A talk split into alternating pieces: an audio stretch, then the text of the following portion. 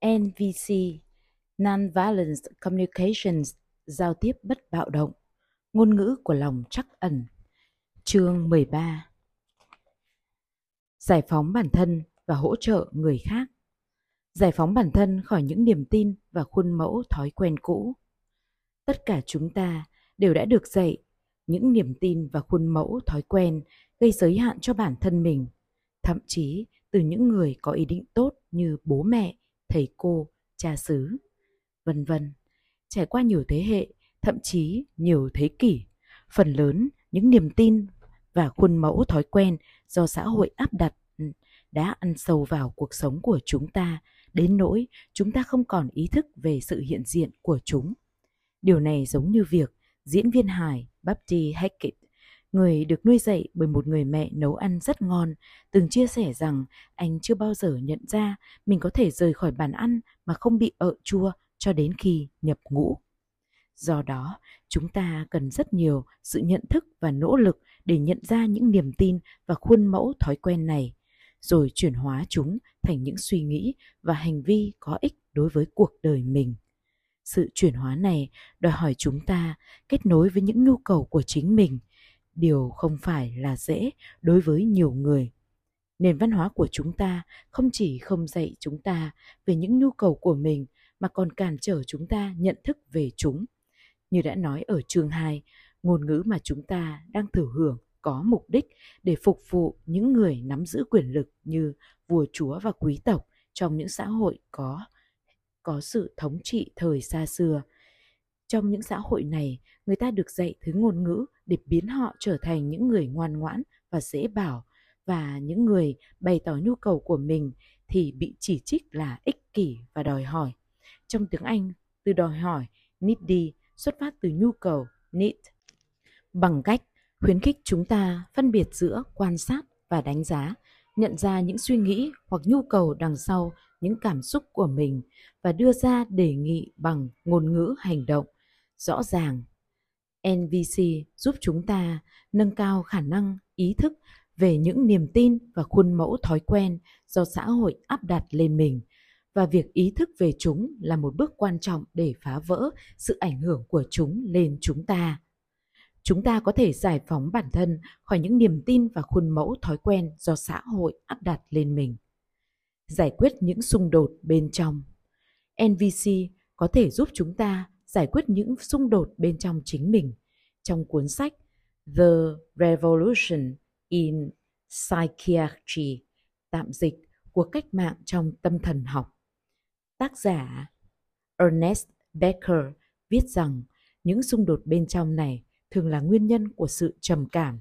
Điều này là bởi khi chúng ta bị mắc kẹt trong một cuộc đối thoại bao gồm những giọng nói phán xét và mâu thuẫn với nhau trong tâm trí chúng ta không nhận ra những nhu cầu của mình và do đó không thể nhìn thấy những sự lựa chọn để đáp ứng chúng.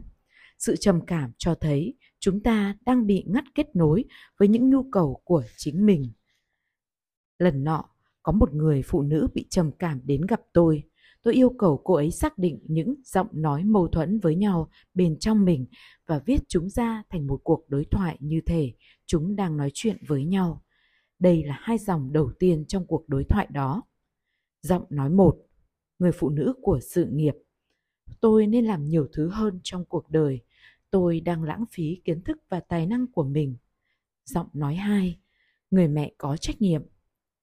Bạn đang thiếu thực tế, bạn là người mẹ của hai đứa trẻ nếu bạn chưa làm tròn được trách nhiệm đó thì sao có thể đảm nhận thêm việc khác bạn có thể thấy hai câu nói trên chứa đầy những từ ngữ đánh giá và phán xét. Chẳng hạn như nên, lãng phí, thiếu thực tế, chưa làm tròn trách nhiệm. Những biến thể của cuộc đối thoại này đã diễn ra trong tâm trí người phụ nữ này trong nhiều tháng. Tôi đề nghị cô ấy tưởng tượng người phụ nữ của sự nghiệp uống một viên thuốc NVC để diễn đạt lại câu nói, tôi nên làm nhiều thứ hơn trong cuộc đời mình. Tôi đang lãng phí kiến thức và tài năng của mình dưới dạng khi ba chấm tôi cảm thấy ba chấm vì tôi có nhu cầu ba chấm do đó bây giờ tôi muốn ba chấm cô ấy đáp khi tôi dành phần lớn thời gian cho con cái và không được làm việc công việc mà mình yêu thích. Tôi cảm thấy chán nản và thất vọng vì tôi có nhu cầu về sự về sự thành tựu trong sự nghiệp. Do đó, bây giờ tôi muốn tìm một công việc bán thời gian trong chuyên môn của mình. Sau đó, tôi yêu cầu cô ấy làm điều tương tự với câu nói của người mẹ có trách nhiệm.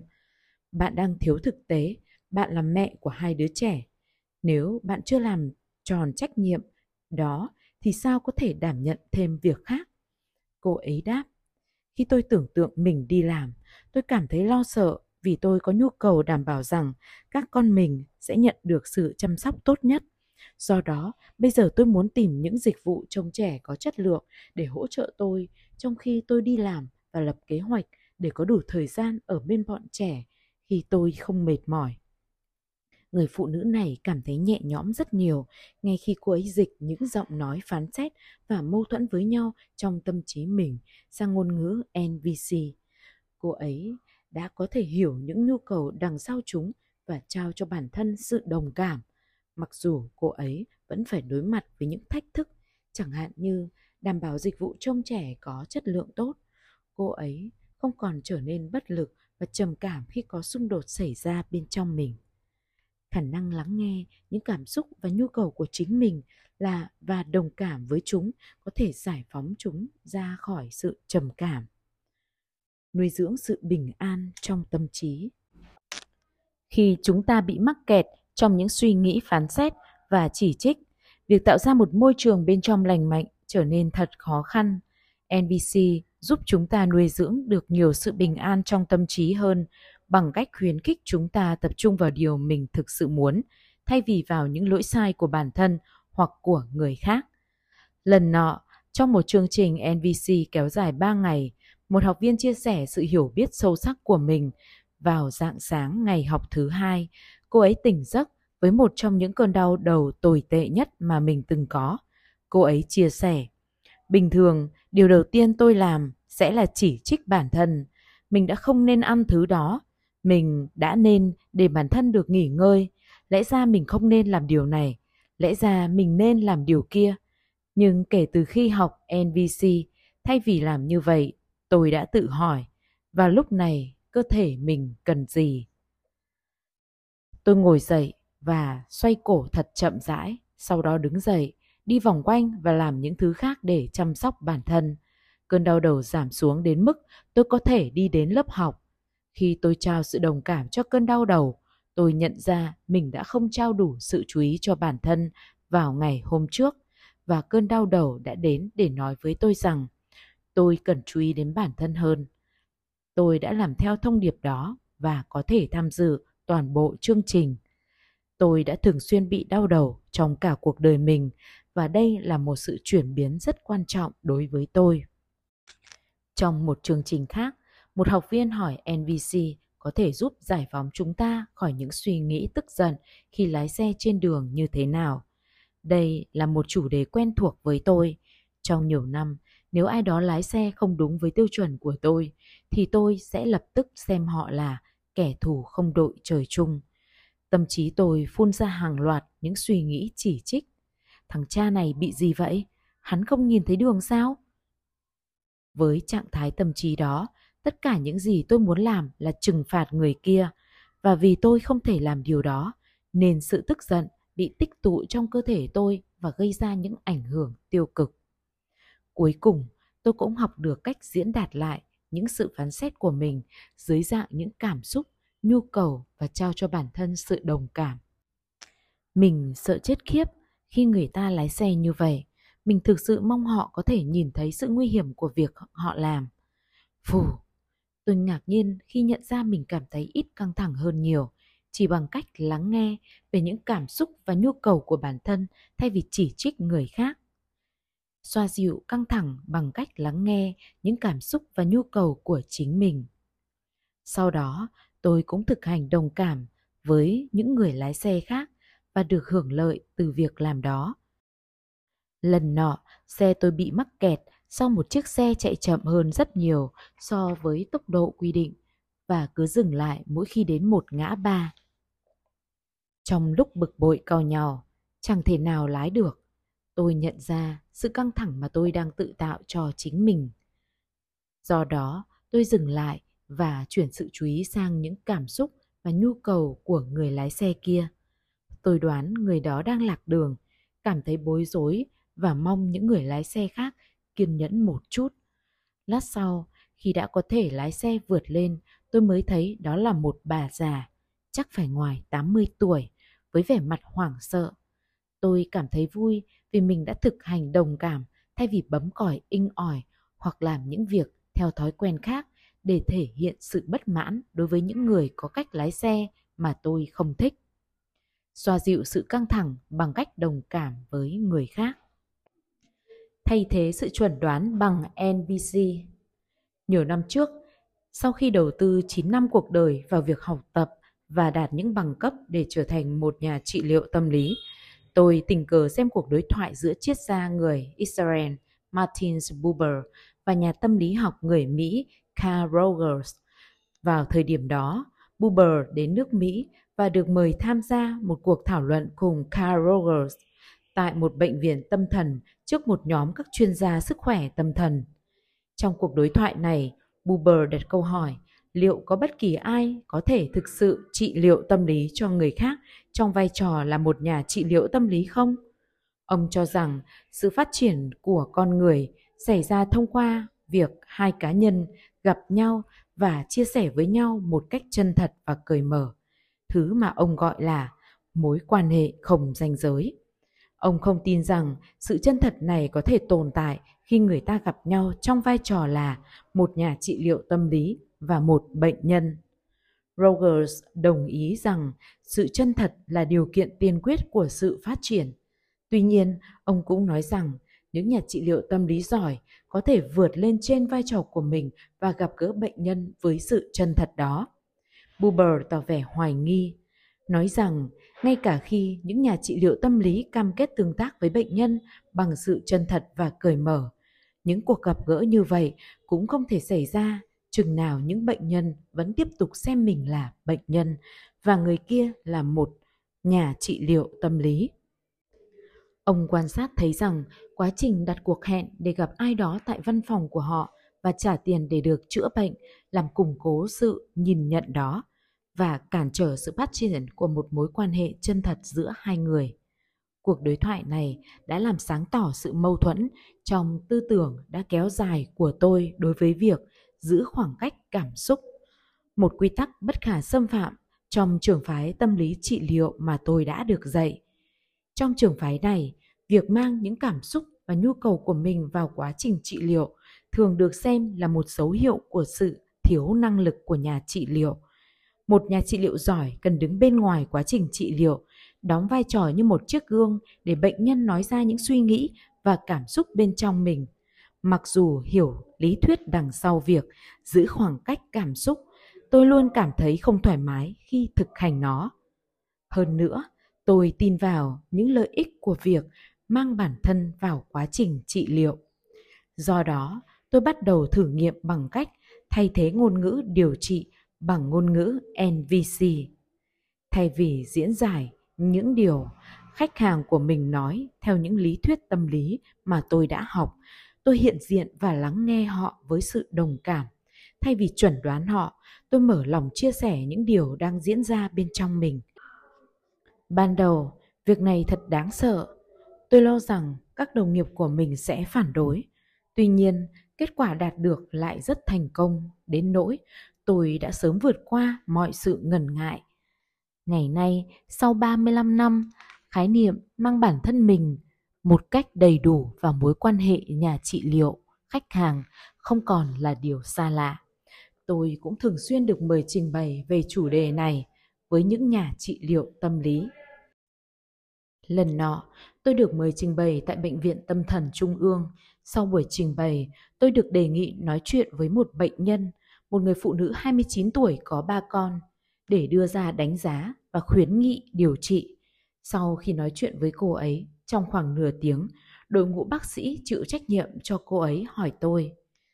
Tiến sĩ Rosebert xin đưa ra một chuẩn đoán phân biệt. Theo ông, người phụ nữ này bị tâm thần phân liệt hay bị loạn thần do rượu. Tôi nói rằng tôi cảm thấy không thoải mái với những câu hỏi như vậy. Ngay cả khi từng làm việc trong một bệnh viện tâm thần trong quá trình học tập, tôi cũng không bao giờ cảm thấy chắc chắn khi chuẩn đoán con người dựa trên sự phân loại của những căn bệnh. Tôi cũng từng đọc các nghiên cứu chỉ ra sự bất đồng quan điểm giữa những nhà tâm thần học và những nhà tâm lý học về những sự phân loại này.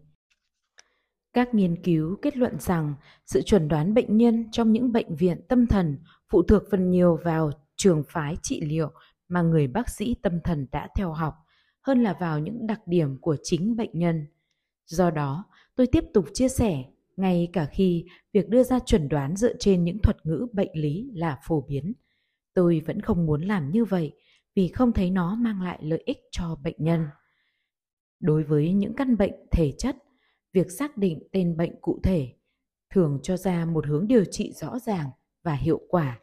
Nhưng đối với những căn bệnh tâm thần, tôi không nhìn thấy mối quan hệ đó.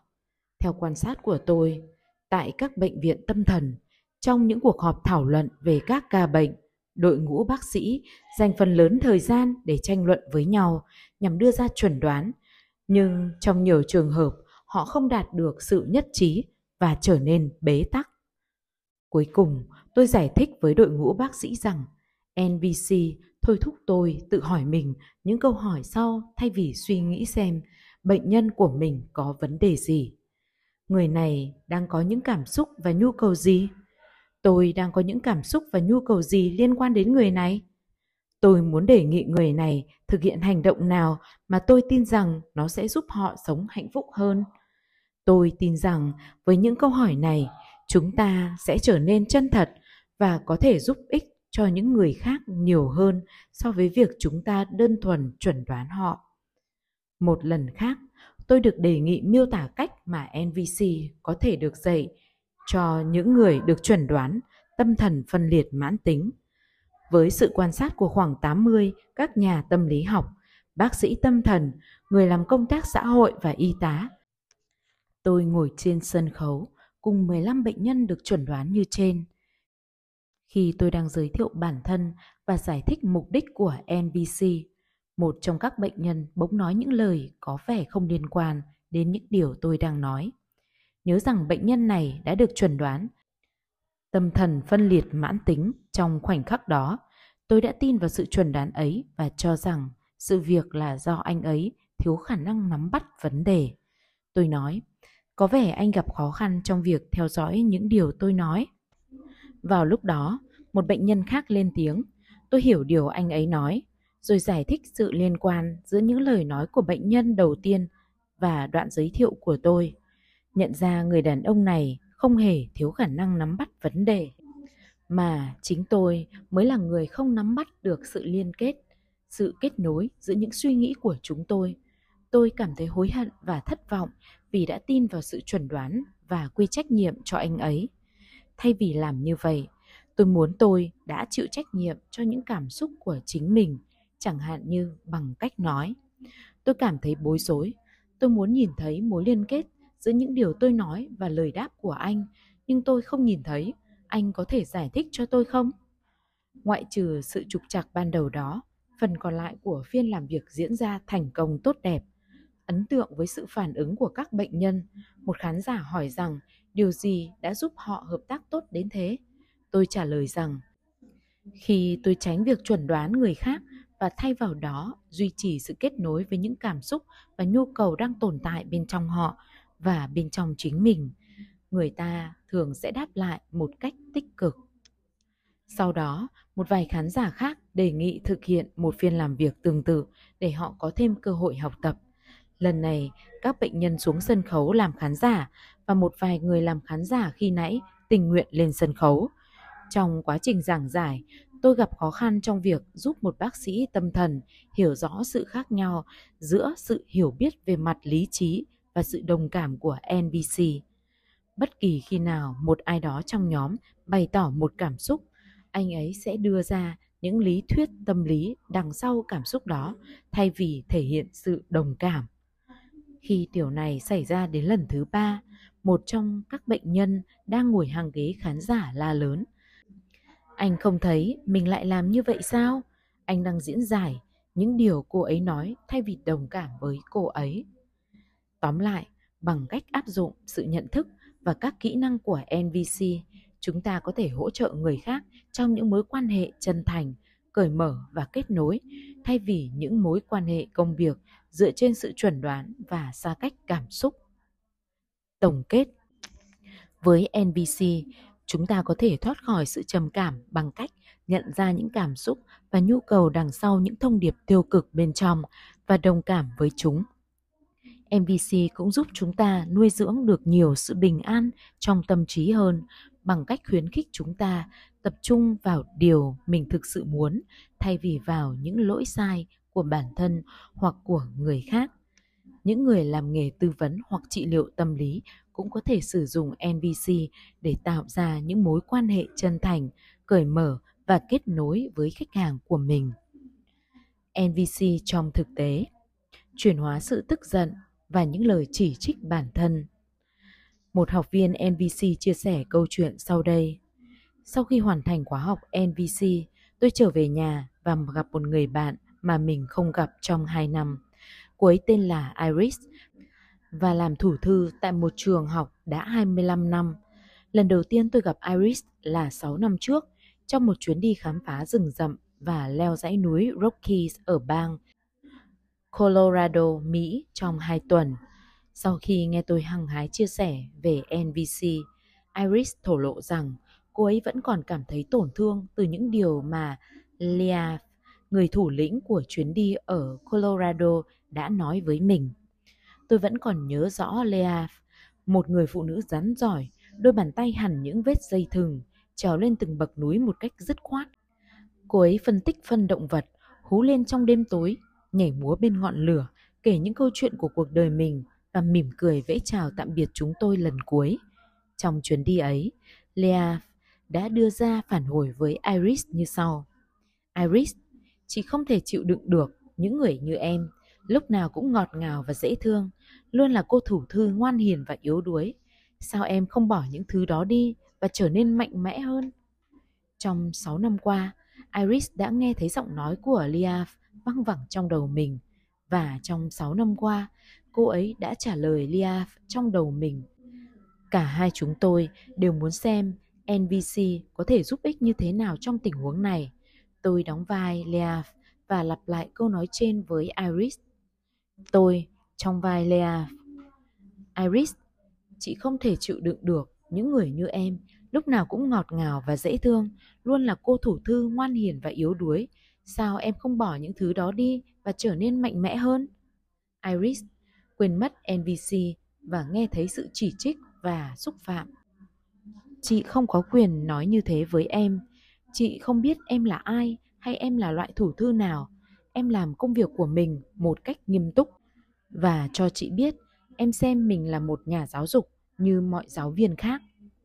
Tôi, trong vai Lia, bày tỏ sự đồng cảm có phải em tức giận vì muốn chị hiểu rõ về em trước khi đưa ra lời phán xét?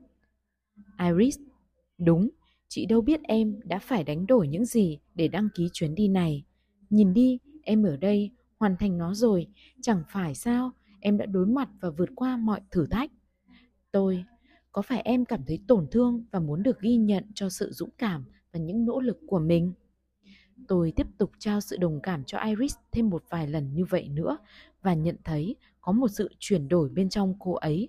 Những chuyển đổi như vậy xảy ra khi người ta cảm thấy được thấu hiểu, có thể được quan sát trên cơ thể, chẳng hạn như họ trở nên thư giãn và hít thở sâu.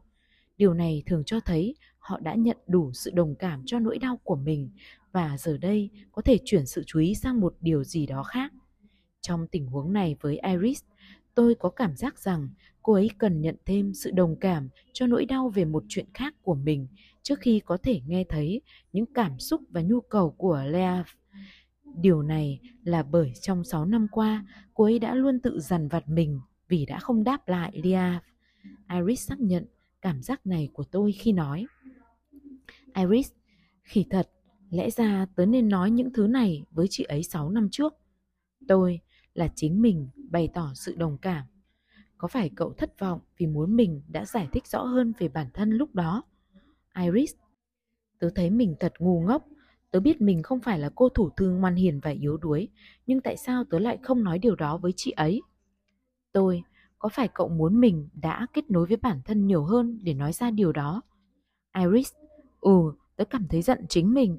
Tớ ước gì tớ đã không để chị ấy xúc phạm mình.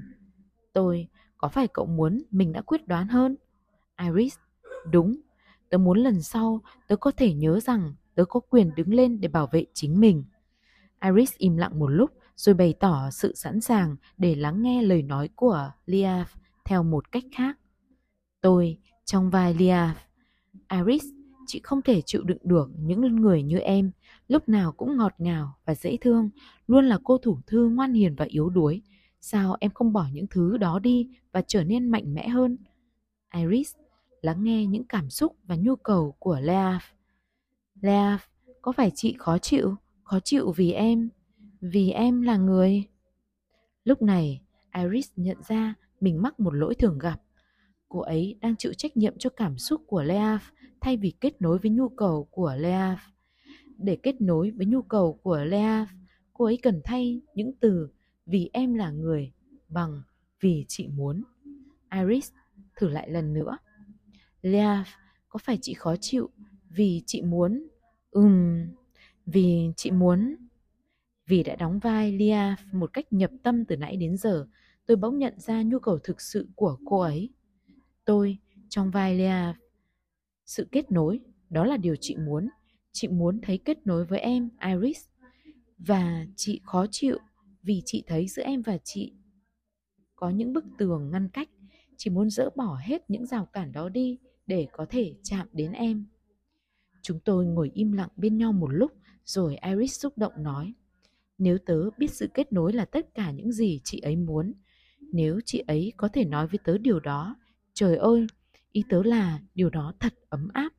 Mặc dù có lẽ không bao giờ tìm lại được Leah để xác nhận chuyện này, cô ấy cảm thấy nỗi đau dai dẳng suốt mấy năm qua bên trong mình đã được chữa lành. Hơn nữa với sự nhận thức mới. Cô ấy cũng thấy việc tiếp nhận những lời nói khó nghe của người khác nhằm vào mình trở nên dễ dàng hơn. Hết chương 13 hãy đón chờ chương 14 về bày tỏ sự ghi nhận và lòng biết ơn. Càng có nhiều lòng biết ơn bạn càng ít trở thành nạn nhân của sự oán giận tuyệt vọng và trầm cảm. Như một liều thuốc tiên, lòng biết ơn dần dần làm tan rã lớp vỏ cứng của bản ngã, nhu cầu chiếm hữu và kiểm soát của chúng ta và biến chúng ta trở thành những con người hào phóng. Lòng biết ơn là nhân tố cốt lõi trong quá trình chuyển hóa tâm hồn, giúp tâm hồn của chúng ta trở nên cao thượng và to lớn.